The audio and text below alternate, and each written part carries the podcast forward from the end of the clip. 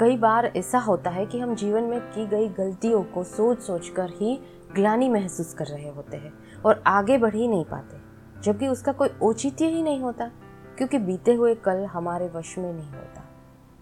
उसे जाकर हम सुधार नहीं सकते।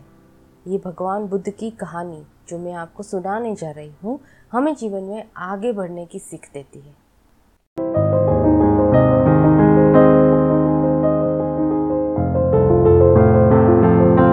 Hello everyone this is your favourite podcast life learning with Viva इस पॉडकास्ट के थ्रू मैं शेयर करती हूँ नॉलेज विस्टम और मोटिवेशन से भरे हुए लाइफ लेसन जो आपकी लाइफ को कहीं ना कहीं सही डायरेक्शन में ले जाने में हेल्पफुल रहते हैं। तो अगर आप भी अपनी लाइफ में बेटरमेंट चाहते हैं तो ये पॉडकास्ट आपके लिए परफेक्ट है। In each episode I talk about different topics most of the time मैंने इसे रैंडमली चुने हुए होते हैं। और आई मेक श्योर कि ये हमारी लाइफ से रिलेवेंट हो, हमारी ज़िंदगी को कहीं ना कहीं छूते हो। एक बार भ्रमण करते हुए भगवान बुद्ध एक गाँव में पहुँचे। वहाँ उनका प्रवचन सुनने के लिए लोगों की भीड़ हो गई। लोग ध्यान मग्न होकर उनका वचन सुन रहे थे। भगवान बुद्ध उन्हें सहनशीलता और क्षमाशीलता का उपदेश दे रहे थे। वे बोले, क्रोध अग्नि है। ऐसी अग्नि जो न केवल दूसरों को जलाएगी, बल्कि स्वयं को भी जलाकर राख कर देंगी। इसीलिए क्रोध को त्याग कर क्षमाशील और सहनशील बनो। प्रवचन सुनने वालों में एक क्रोधी व्यक्ति भी बैठा था। भगवान बुद्ध के वचन सुनकर उसका क्रोध बढ़ने लगा। वह उठ खड़ा हुआ और कर्कश स्वर में बोला, इतना पाखंडी भिक्षुक मैंने आज तक नहीं देखा। अपनी स्वार्थ सिद्धि के लिए तुम गाँव में भ्रामक बातें फैला रहे हो। तुम्हें लज्जा नहीं आती? भगवान बुद्ध ने उसके कटु वचन सुने, किंतु कोई प्रतिक्रिया नहीं दी।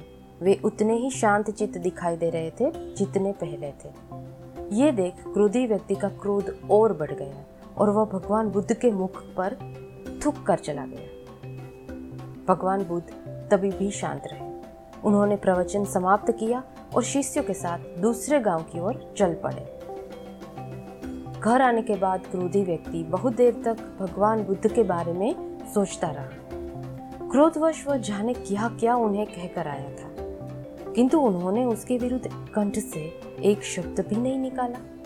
उसका क्रोध उतरने लगा और वह मन ही मन पछताने लगा। वह तत्काल उसी स्थान पर पहुँचा जहाँ भगवान बुद्ध प्रवचन दे रहे थे।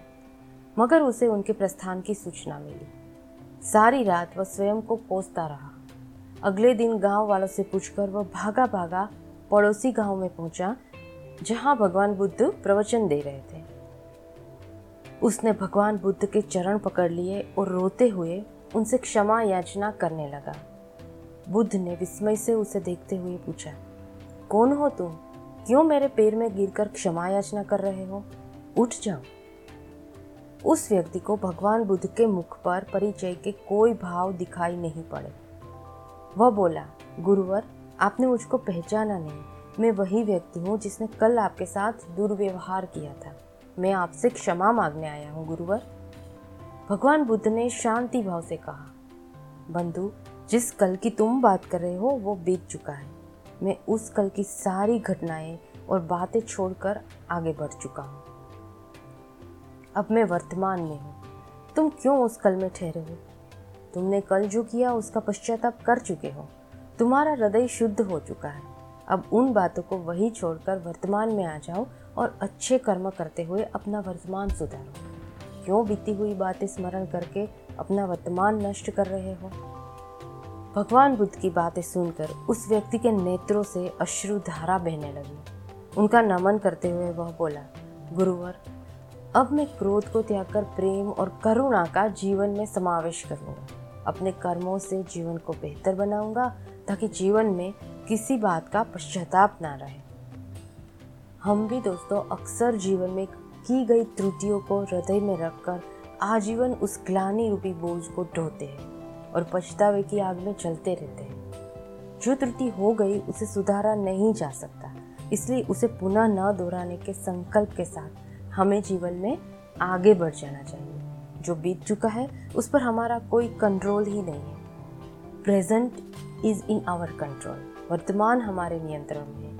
क्यों ना हम अच्छे कर्मों से अपने वर्तमान को बेहतर बनाएँ? तो बस आज के लिए इतना ही। जल्दी मिलेंगे नई सोच, नई बात, नई कहानी के साथ। तब तक खुश रहे, मस्त रहे और अपने वर्तमान को बेहतर बनाते चलिए।